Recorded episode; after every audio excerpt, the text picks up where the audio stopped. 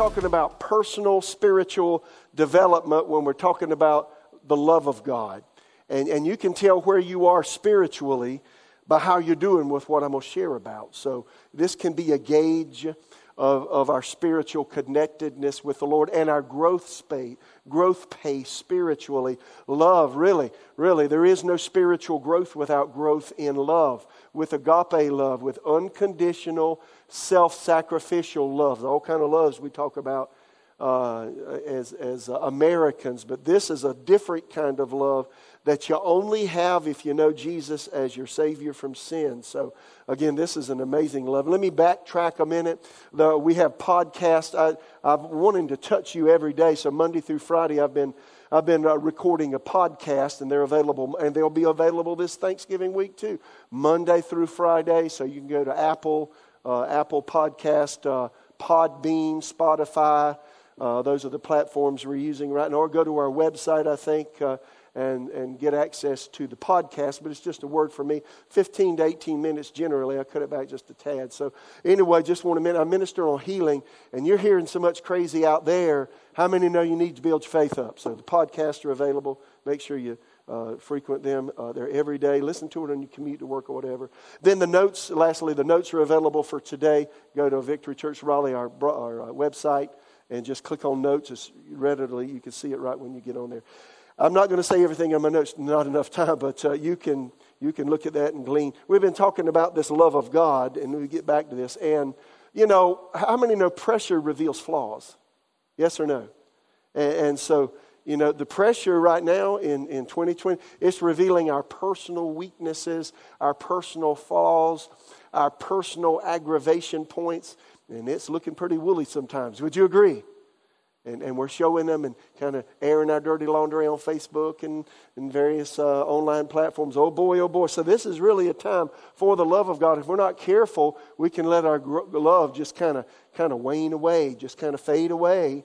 And that's what Jesus said because it would be a challenging time before he came back. Matthew 24, 12. I mentioned this a couple of times. It's worth it to mention it again. Sin will be rampant everywhere before he comes back, and the love of many will grow cold. Or the message paraphrase for many others, the overwhelming spread of evil will do them in. Now, we feel that, don't you? It's kind of overwhelming at times. Nothing left of the love but a mound of ashes. Wow. So, again, the antidote for that is learning to let God's love uh, rule us from the inside out. And this love, again, is unconditional. A person does, doesn't have to meet any conditions to be loved by me and you when we let this love rule us. Then it's self sacrificial. That is, it puts itself last and, and it, put other, it puts uh, others first. And, you know, the cool thing about this love is when, when we came to Jesus, how many know uh, God just, God, God put some of his DNA in you when you came to Jesus. If any man be in Christ, 2 Corinthians 5.17, he's a new creation. Uh, one translation says uh, a new species. Uh, zoology, the study of life. Well, it comes all comes from the same word. God actually puts his life in us when we come to Jesus. Is that cool or not?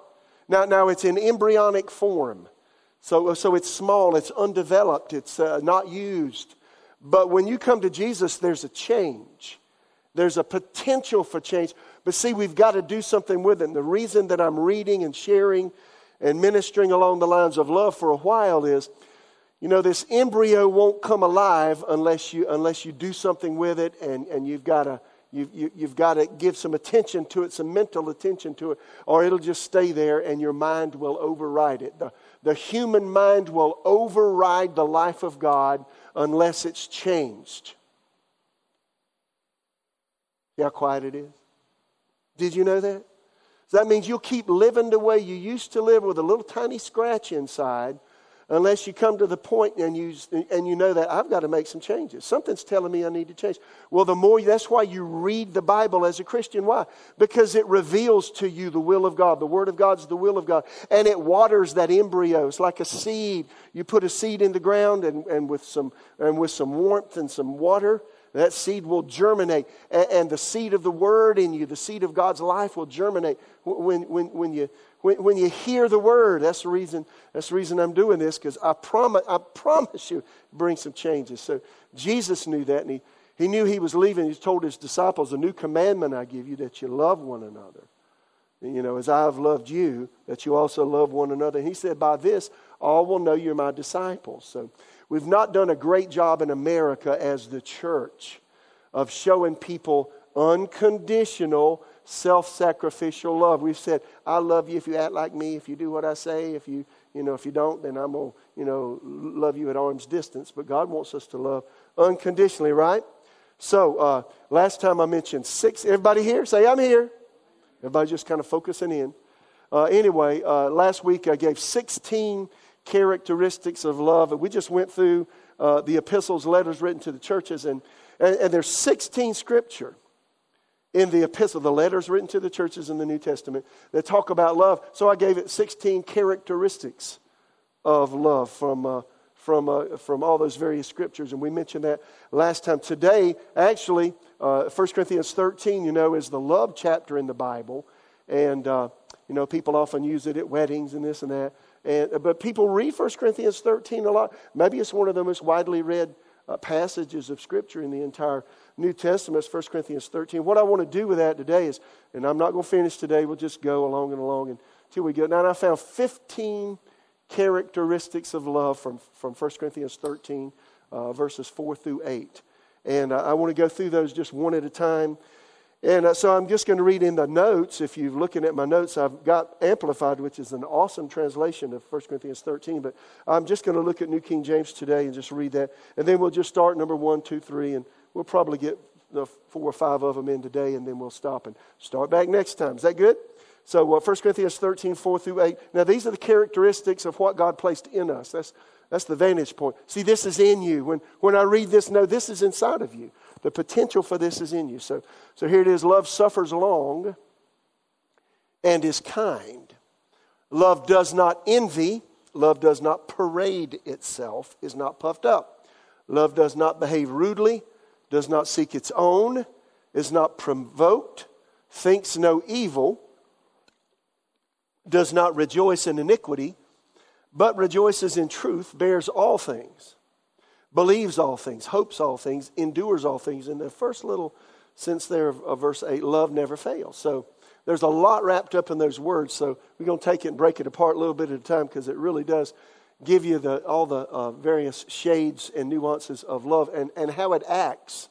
And, and before I go here, you know, our, our biggest problem in life all of our problems, you get problems on your job, problems in your family, you got problems at church, you got problems with you. All your problems are people. Yes or no? Uh, is that true? If there were no people, we would have no problems. But that's not true because you is a people. And you'd have problems with yourself, right? Is it true? So, really, all the problems we have are people problems. If you own a business, you got people problems, right? If you work at a business, you, you got people problems. Is it true? If you have family, you go, Thanksgiving, hey, hey, we're going to have turkey around the table and all the fixings. And uh, there's challenges around the table because everybody's got an attitude and a thought. And we don't think the same way. Is that true? So even family problems, they're people problems, true? Then church life, you know, got so many different people from so many different vantage points from life uh, in life, and now because travel is so prevalent, and we, we're from all kinds of different locales, you know, different places, different countries, different counties, different states, different nations, and we have different ways of thinking. And then those differences produce friction. Is that true? So, so problems. All of our problems are people problems. And see, see, see, love is like the oil in the cogs in the machine, like, like your, your, um, your, your uh, uh, uh, what am I trying to say? Anyway, in your, in, your, in your vehicle, you've got a transmission, got all kind of little cogs turning different ways, and you've got transmission fluid. Well, love is like the transmission fluid. If you let it dry up, it stops. If you don't put keep engine oil in your engine, it stops in your car. Is that true?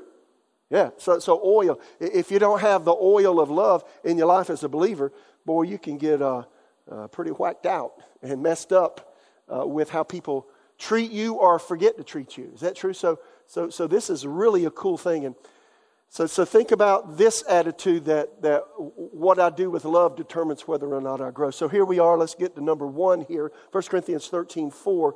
Um, it says love suffers long. So number long. So number one is love is willing to suffer That's not fun. So you get quiet. Suffer a long time. Is that what I mean by suffer? When you suffer, there are things people are doing that are not pleasing to you. You ever had that happen? How about this morning before you came? How about on the way? Uh, and, and it's not comfortable. And, and so love suffers long and it's kind. Now, now, let me say this about suffering long. It's another word for that is patience, or you could say long suffering, literally. Uh, you have the least of this probably when you're young. I had that thought, but then the other thought I have, you know what? What's a uh, what I found out now is is people deny themselves when they're you know living life, and if you're older, the 20s, the 30s, the 40s, the 50s, the 60s, retirement age come, and then a lot of people when they get older, they you know what?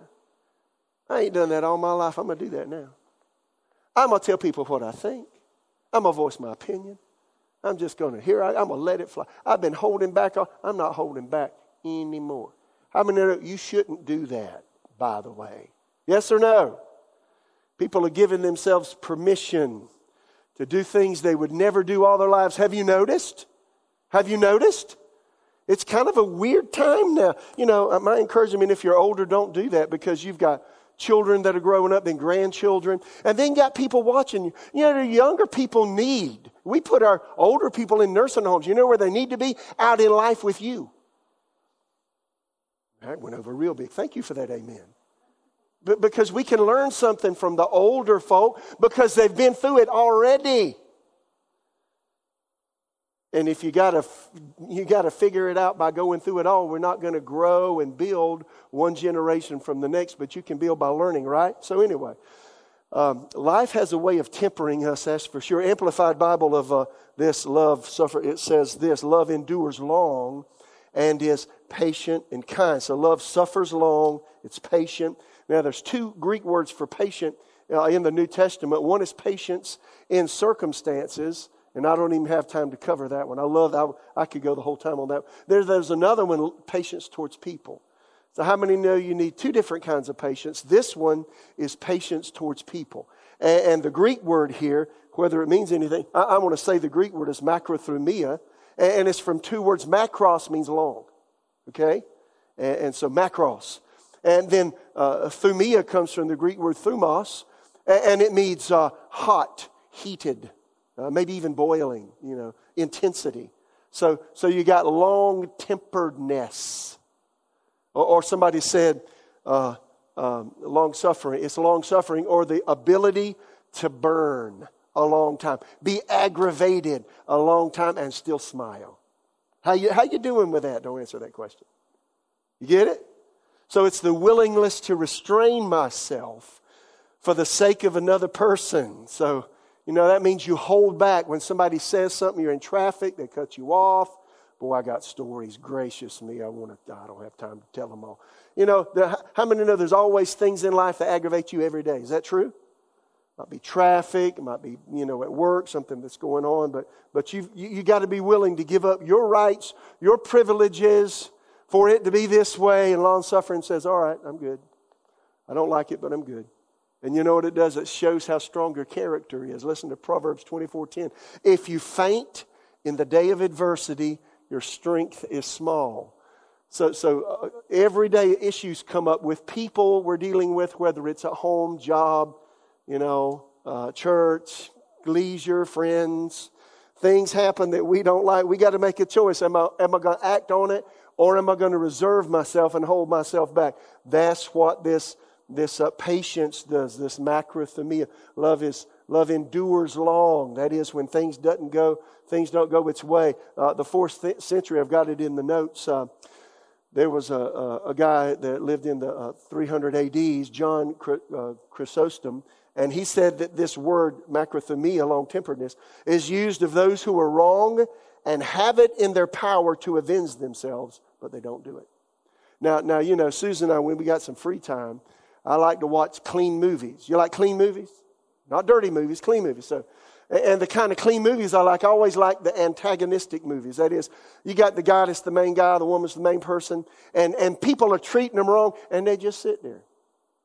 And they smile and they want to say something, but they don't. And it looks like they're losing.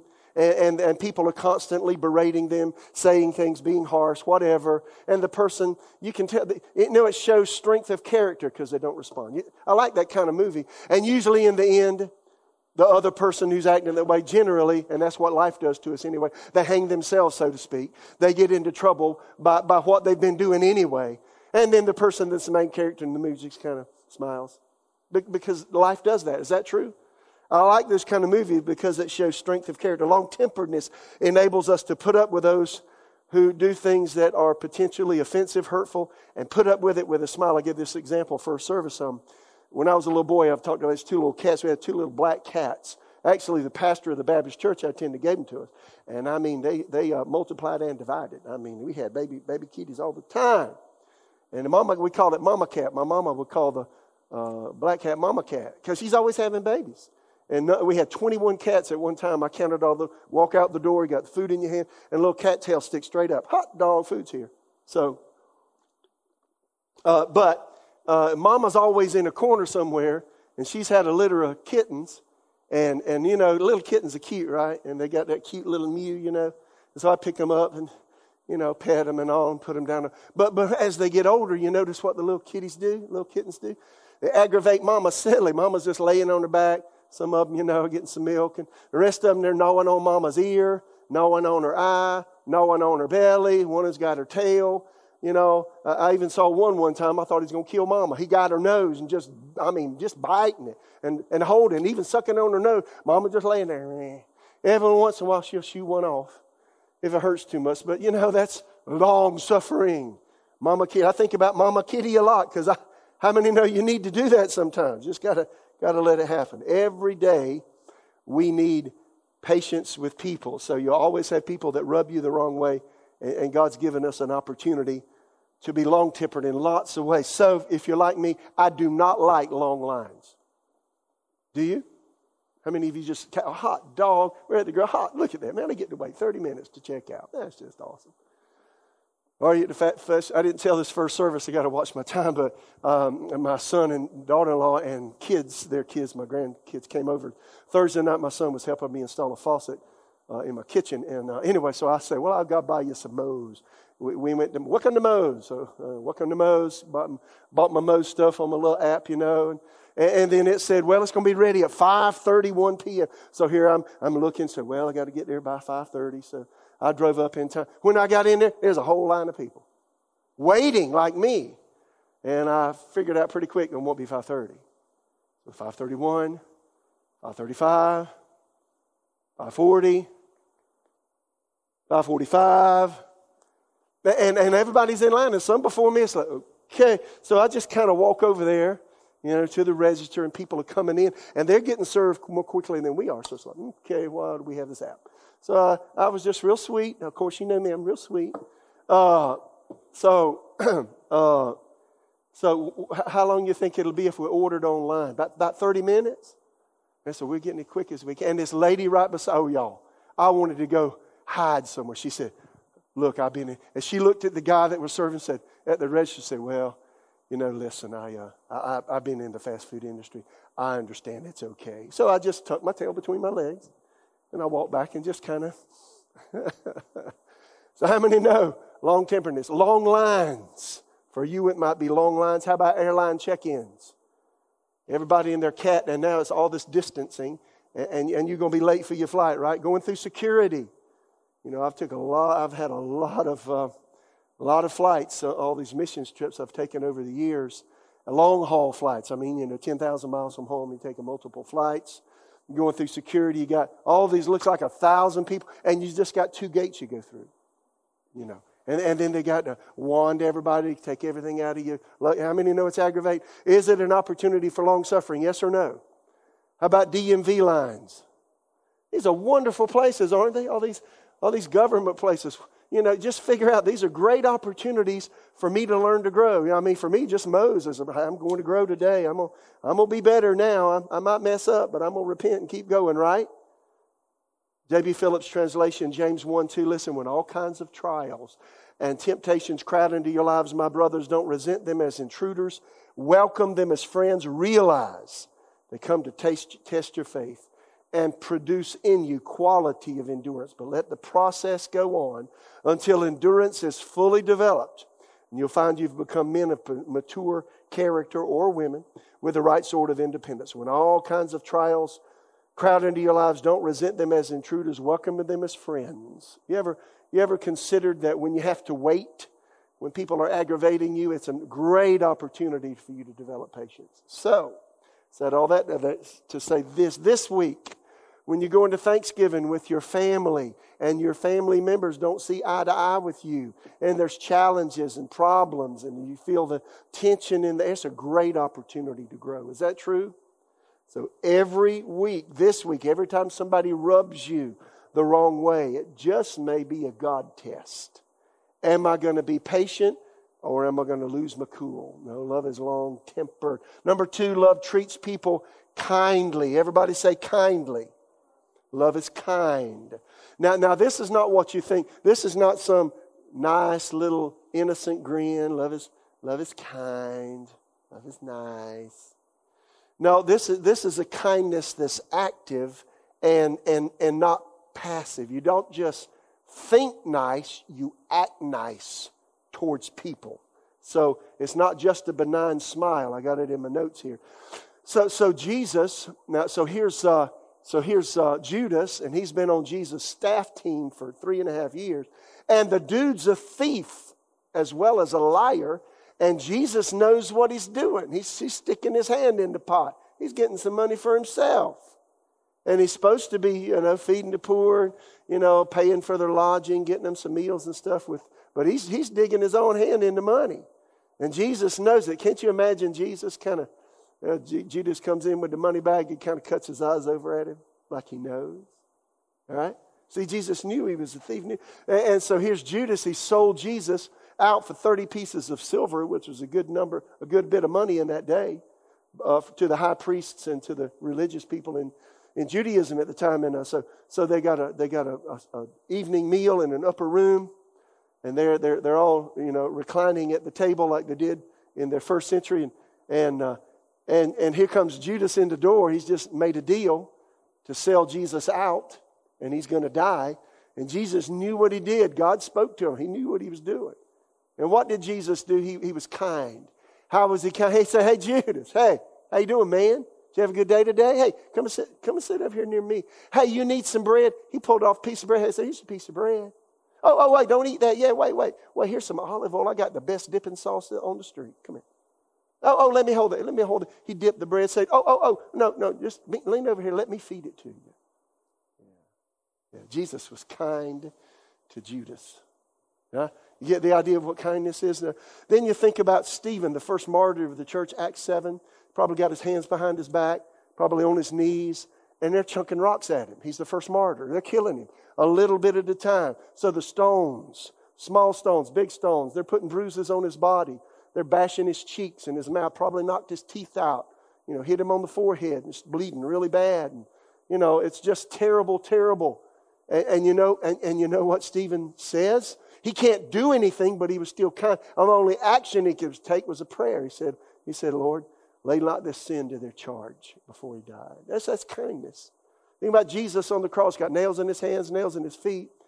His body looks like hamburger meat by the whipping he got from the cat of nine tails from the Romans. And so he's hanging on the cross, can't do anything, and just to breathe aches and hurts because he's got to push on those nails in his feet. It's hard to talk about. See, Jesus was still kind. He couldn't do anything because he's hanging, but he did as much as he could. He was kind. Father, forgive them. They don't know what they do. So, so what does that tell me? When, when people treat me like they shouldn't, and they take advantage of me, and they got a snarky little attitude, what do I need to do? I need to be like Stephen. I need to be like Jesus. I need to be kind. Find a way to serve them. That's what they did. So, so you know, for us, it could be mowing your mean neighbor's grass or, or mowing the grass of the person whose dog poops in your yard every morning at 7 a.m. It's supposed to be funny. You're not laughing. Or helping helping a new mom with, you know, cooking and cleaning her house. How many know that's kindness? Helping a person with a disability, open, you know, open the door for them, help them, help them get to their car, whatever, whatever needs to be done. Used to be an act of kindness would be visiting somebody in the hospital. You can't even do that now, right? But you know, you can send them a text or send their family a text and tell them you love and care. Kindness is helping someone. Matthew 5 44. I say to you, love your enemies, bless those who curse you, do good to those who hate you, pray for those who spitefully use you and persecute you. Spiteful, spiteful use is using you to their advantage. Jesus said, Be kind when he said, Love your enemies, and he showed us how to do it. That means, that means uh, you know, bless them, say good things, and then do something for them. Bake them a cake, bake them a pie, invite them over for Thanksgiving dinner, you know. And then pray for those who use you to their advantage. Now, I'm going to make some quotes from a book uh, that I've had in my library since 1970. I actually think I bought it in 1977. I had a copy from a bookstore in my home church in the first Bible school I went to. And then 1980, uh, Susan and I attended Kenneth Hagin School in Tulsa. And, and one of the books they gave us on the orientation day with all the books they gave us to read that year was uh, a book by Mrs. C. Nuzum, N-U-Z-U-M, called The Life of Faith. Copyright of the book is uh, 1928. It's 92 years old. And it's an awesome book. Kenneth Hagin started his ministry with his Bible and that book by Mrs. C. Nuzum. She was a missionary to Mexico, but she could put more in a sentence than most authors put on a page. Just amazing. And I've read that book all my life. It's probably, in fact, my first copy, I still got it, but I, yeah, I can't read it anymore. It, it literally, the binding, the glue on the binding fell apart. It just, it came apart. I've read it so much. I, I mean, that book has helped me because every time she says something, she slaps my jaws and makes me think about me. So there was one uh, chapter in the book um, uh, called um, um, Love, and the whole chapter, chapter 16, uh, is on love. And I read that chapter over and over again, and I've got all kinds of colors of highlighters, and every almost every single piece of that chapter is highlighted because it spoke to me. And this book helped me develop. Here's what she said about kindness, Mrs. C. Nuzum, in her book, The Life of Faith. Oh, love works by being kind even under long continued suffering, real deep suffering brought upon us by someone else. Love will be very kind to that person. Now, you know, over the years when people have done me wrong, and I know they knew they did me wrong, and they kind of stuck it in me, I'd read that and say, you know, Lord, I need to pray for them. It's helped me. Number three, love is not jealous, does not envy. King James says. Amplified says, Love never is envious nor boils over with jealousy. The Greek word zelu is where we get our word zealous. And it could also, it is also translated jealous. So let's talk about love does not envy. So, so let me talk about the word envy, and, and there's two connotations to it. Envy is to, okay, number one, is, is to want what somebody else has, right? So, you know, one of the Ten Commandments don't covet your neighbor's stuff his ox, his donkey, his cart, his whatever. So that's one way of looking at it. Somebody's got to him and say, Well, I want that. I want that. I, I, want, I want whatever it is, you know. And, and then the other connotation to this is envy is somebody gets really blessed and you wish they weren't as blessed as they are. I wish that hadn't happened. Who do they think they are? Somebody gets a promotion, their salary doubles, they get a bigger house, a bigger car, a big car, nice car, leather seats, really nice, brand new, no miles on it. You're still driving your clunker. And the passenger seat's got a couple of rips in it. And you're looking at yours and looking at theirs, they don't deserve that. Who do they think they are? See, that's envy. Don't raise your hand if you've ever done that. See, we have to deal with those kind of things, right? See, love, love is not jealous. Love is not jealous. It's not envious. So, so here's the question I have to ask myself: Am I happy when others are more blessed than me? So somebody's doing better. Life is better to them. How, hey, Thanksgiving's a great time. So families get together, brothers and sisters are, you know, talking together. And, and you know, it's, it's, everybody's playing one up on each other. How you doing? What you doing? How's your job? How's your, how's your, how's your children? Well, they married, got a couple of grandkids. Oh, really? Really? How you doing with that? No, I'm good. And, and everybody's just talking about how much better they are than the other. How many know that's, how many know that's, that's kind of wrong? It's envy, right? You should be glad. Yes or no? Everybody's real quiet in here. Person walking in love is not focusing on themselves. They're fo- fo- focusing, first of all, their relationship with the Lord, on it, and they're putting themselves and their needs last. A jealous person is thinking only of themselves and how the other person's actions are affecting them. Now, listen, when I was a teenager, I was a very jealous person. I mean, my first girlfriend, I had to know where she was at all times. What did you do Monday night? How about Wednesday night? Where were you at Thursday? I had to work. What'd you do? She had to give me an account of her time. Well, who'd you call? Who'd you talk? How long did you talk to them? Was that a boy you were talking to? What were you saying to him? We worked at the same place. She's carrying on a conversation over here, over here by the apples and the produce. Hey, what were you talking about over there by the apples? That's jealous, jealous, controlling, jealous. You get it? I was jealous. Of, I was jealous of my friends. See, I was envious of my friends, jealous. What I mean by jealous of my friends? Well, you know, my friends, I thought my friends ought to spend all their time with me, but they had other friends. And then I'm thinking, well, well, wait a minute. You spent y'all, y'all, y'all went camping and didn't tell me. Y'all went hunting and didn't tell me. You went to that restaurant, ate that steak, and, and you didn't invite me. Me? How many know it's jealous? How many know it'll affect you? No, no. When I'm thinking about me only, I'm thinking about what others are doing only in the context of me, not in the context of how they're helped, how they're blessed. The center of that world is me, and how many know that's wrong? So, so I got an acronym years ago, back in the 70s. We had an acronym, uh, an acronym that helped me. If you want to have joy, here's an acronym: Jesus, others, you. If you want joy, put yourself last. Put Jesus first and put others before you, right? If you get it mixed up, how many know it just doesn't work right? So if we want life to be good, we can't be jealous of others. If we're jealous of others, envious of others, we're only thinking of us. Mrs. C. Nuzum says this love does not desire the position, the honor, the benefits, the favor, the esteem, or the blessings that others have, but is glad to see other people enjoy blessings or things and would rather help them to get more than to take away from them anything they have. When I first came to the Lord, really, this was a real problem for me. And I found myself over and over again with this little book saying, God, you need to help me. I'm envious at other people. They're more blessed than I am. And I know I'm just a kid, I'm just a young man, but you know what? I shouldn't be feeling bad because they're blessed. If you feel bad when other uh, somebody else is doing good, friends, that's envy. You just have to say, Lord, just help me because it's self centeredness. And, you know, I had a boatload of it, and God's had to deal with me, and this book has helped me so much. Number four, love does not brag. Everybody say brag.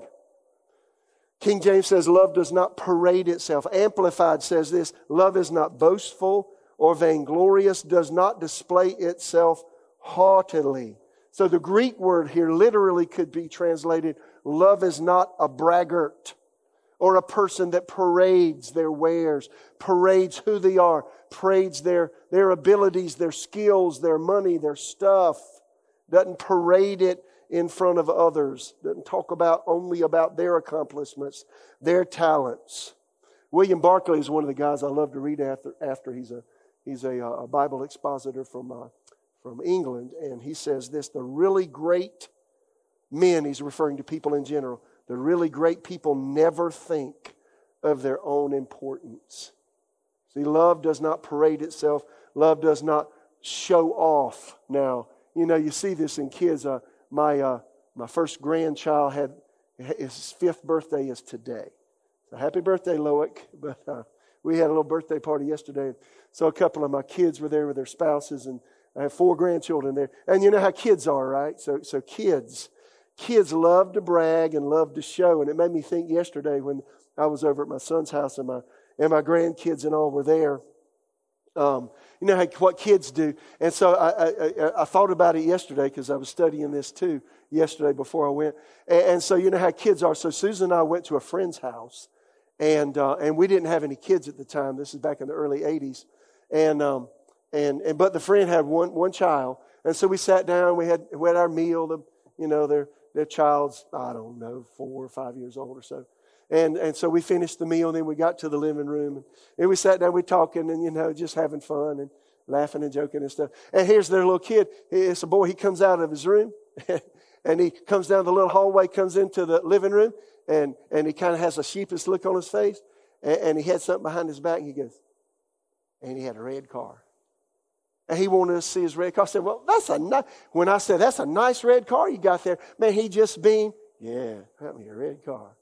And so he goes back to his room, and he comes back out again, he's got his hands behind his back. and then he goes, Phew and he had a red ball. And, he waited until, and so we're talking, and, and I see him in my periphery vision, and he's waiting until I say, Oh man, I, man, man, I wish I had a red ball like that. That's a nice red ball. He just beamed from ear to ear. And he kept doing that. Know, I think, man, that's, a, you know, some people never grow up. Yes or no? You got your little Rolex watch, you know, how you doing? You got dinner, somebody's kind of showing that, you know. Now, I don't have a Rolex. This is an Apple Watch. I'm a geek, okay? But, but you know what I mean? Already got a new ring. You, know, you got a new car. Got a new thing. You just got to let everybody know. Now, you know, it's okay to do that sometimes, but if you got to do that because you don't feel good about you, how many know that's a real problem?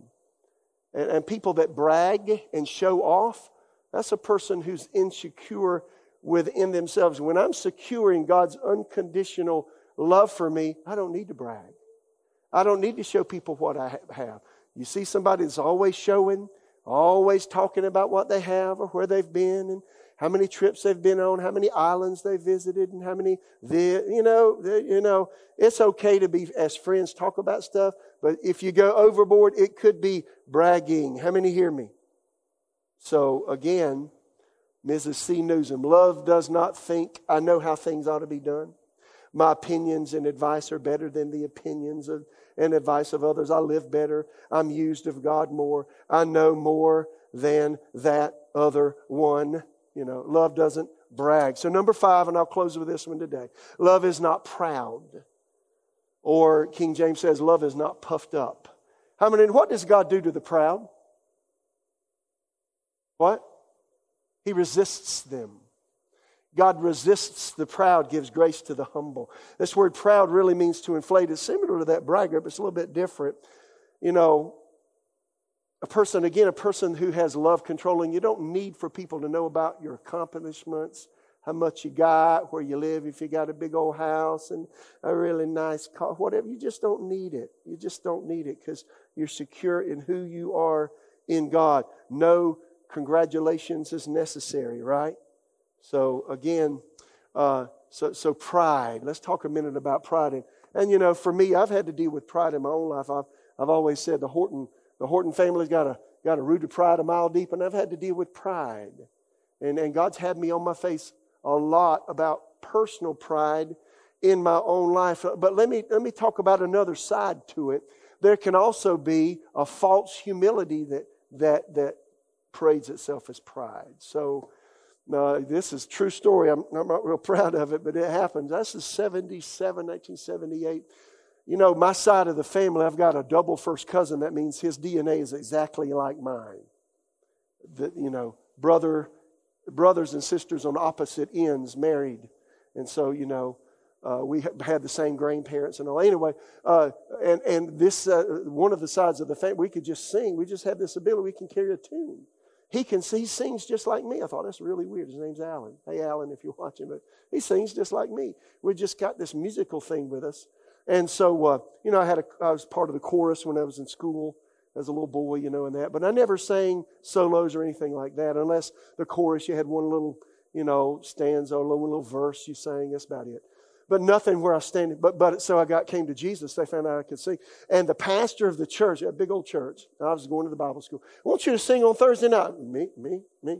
Say, I want you to sing. I'd never done that. So, I, you know, at the time you get a cassette tape, you get the song, you know, you play it about 50 times and figure it out, sing it to yourself. So I got up there and here I'm performing. While I'm performing, y'all, I'm singing, I'm singing, and everybody's going, woo!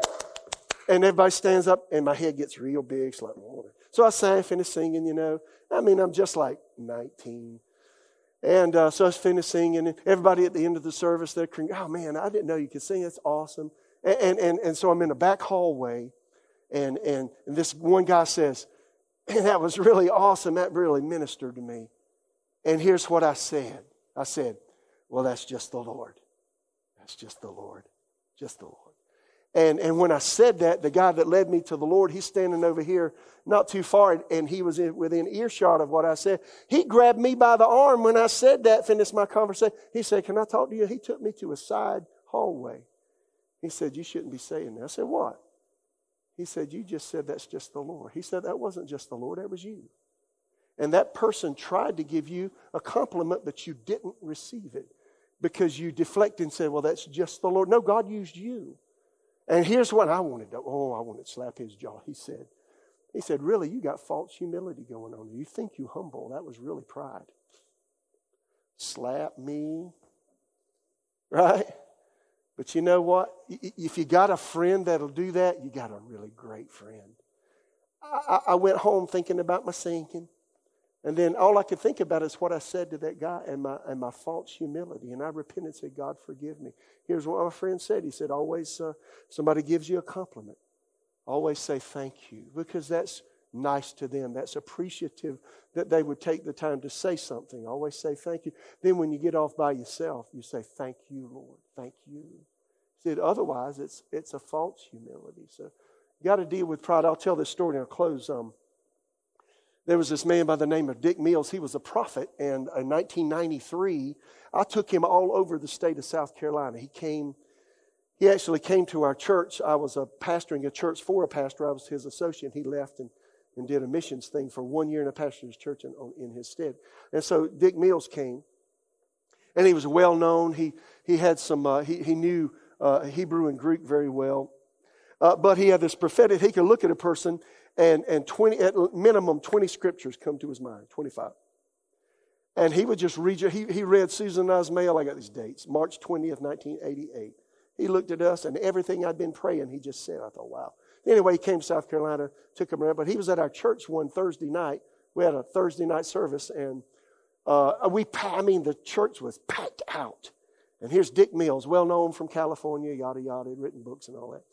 So he's up and he ministered. I mean, it was just powerful. You could just cut the atmosphere with a knife. It was so anointed, so great. And he ministered to so many people. Of course, there's such a buzz in the atmosphere because he was there. And, um, and, and so we closed the service, and everybody's talking, wow, wow. You know, he ministered to this person. They're talking about what happened. And, uh, and finally, and after a few minutes, I thought, well, where's Dick? Where's Dick Mills? He, he's nowhere to be found. You thought he'd be out talking to people and saying, no, he's, he's nowhere to be found. So where's Dick? So, so I go, and, and I was the associate pastor. Pastor have it, I had an office near the stage. I, I just kind of opened the door. When I opened the door, here's a little small lamp that didn't have much light in it on. And here's a little t- uh, chair by a little table with the lamp on. And, and I opened it, and all I could see was a pair of legs with, with a coat. His coat was all, over his leg. And I walked in, and there's Dick Mills sitting in the dark almost, with his hands raised up, palms up in front of him with his eyes shut. I said, Dick, people are people are wanting to see you. He said, No, no. He said, he said, when God uses me, I get off by myself. Because it ain't me. It's him. Isn't that awesome? And you know, the way our culture is right now, you know, we're all about me. It's all about us. It's all about this happening and that happening. And, you know, even in ministry, even as a as a man or woman of God or somebody, you know, we're, all, we're self congratulatory. Even now, you can, you can hire a PR agent to make your ministry go and promote your stuff. And, you know, we need to learn to hide. I don't know about you. If you, we're going to grow, we have to learn to grow in love. And when you grow in love, you put yourself last. You put Jesus first. And in between Uh, eh, eh, eh, so there's Jesus, there's others, and then there's lastly, there's you. So, so, so, how does the equation of life work for you right now? Do you have to be seen? Do you have to be heard? When the lines are long, do you get aggravated like me? You have to go up and say, something. you know, just, oh, God help me. You know, we, we're going to have some great opportunities this week. Often, you know, when you have a holiday, you're around people you're not usually around, and then that rub comes, the chaff comes, the challenge comes. We try to one up each other. I want to challenge you. Now, this is a week, and every day is every every day that I wake up, it's a day for me to grow in love. How about you? So every day this week, regardless of who you're relating to, whether it's your spouse, your children, your grandchildren, people that you work with, friends, people in your church life, or extended family, because it's a holiday. You know, God wants us to love. He wants us to, He wants us to, to be willing to, to put ourselves out for other people. When they say things and do things that we don't like, how many know we just need to learn to smile and suffer along, burn a long time, need to learn to be kind, need to learn not to brag, show off, be prideful. How many know God wants us to do it? So, Father, this week, in every one of us, we're going to go through challenging situations with all kinds of people whether it's home, work, friends, leisure. I'm asking you, help every one of us to remember these things. I'm asking you, let the love of God develop deeply in each one of us. And Lord, take the circumstances that every one of us are walking through. And Lord, use them as, as a conduit into the love of God. Help us, help us, Lord, when we respond the wrong way, to repent, ask forgiveness, and keep moving. Help us to develop in love. In Jesus' name. All right.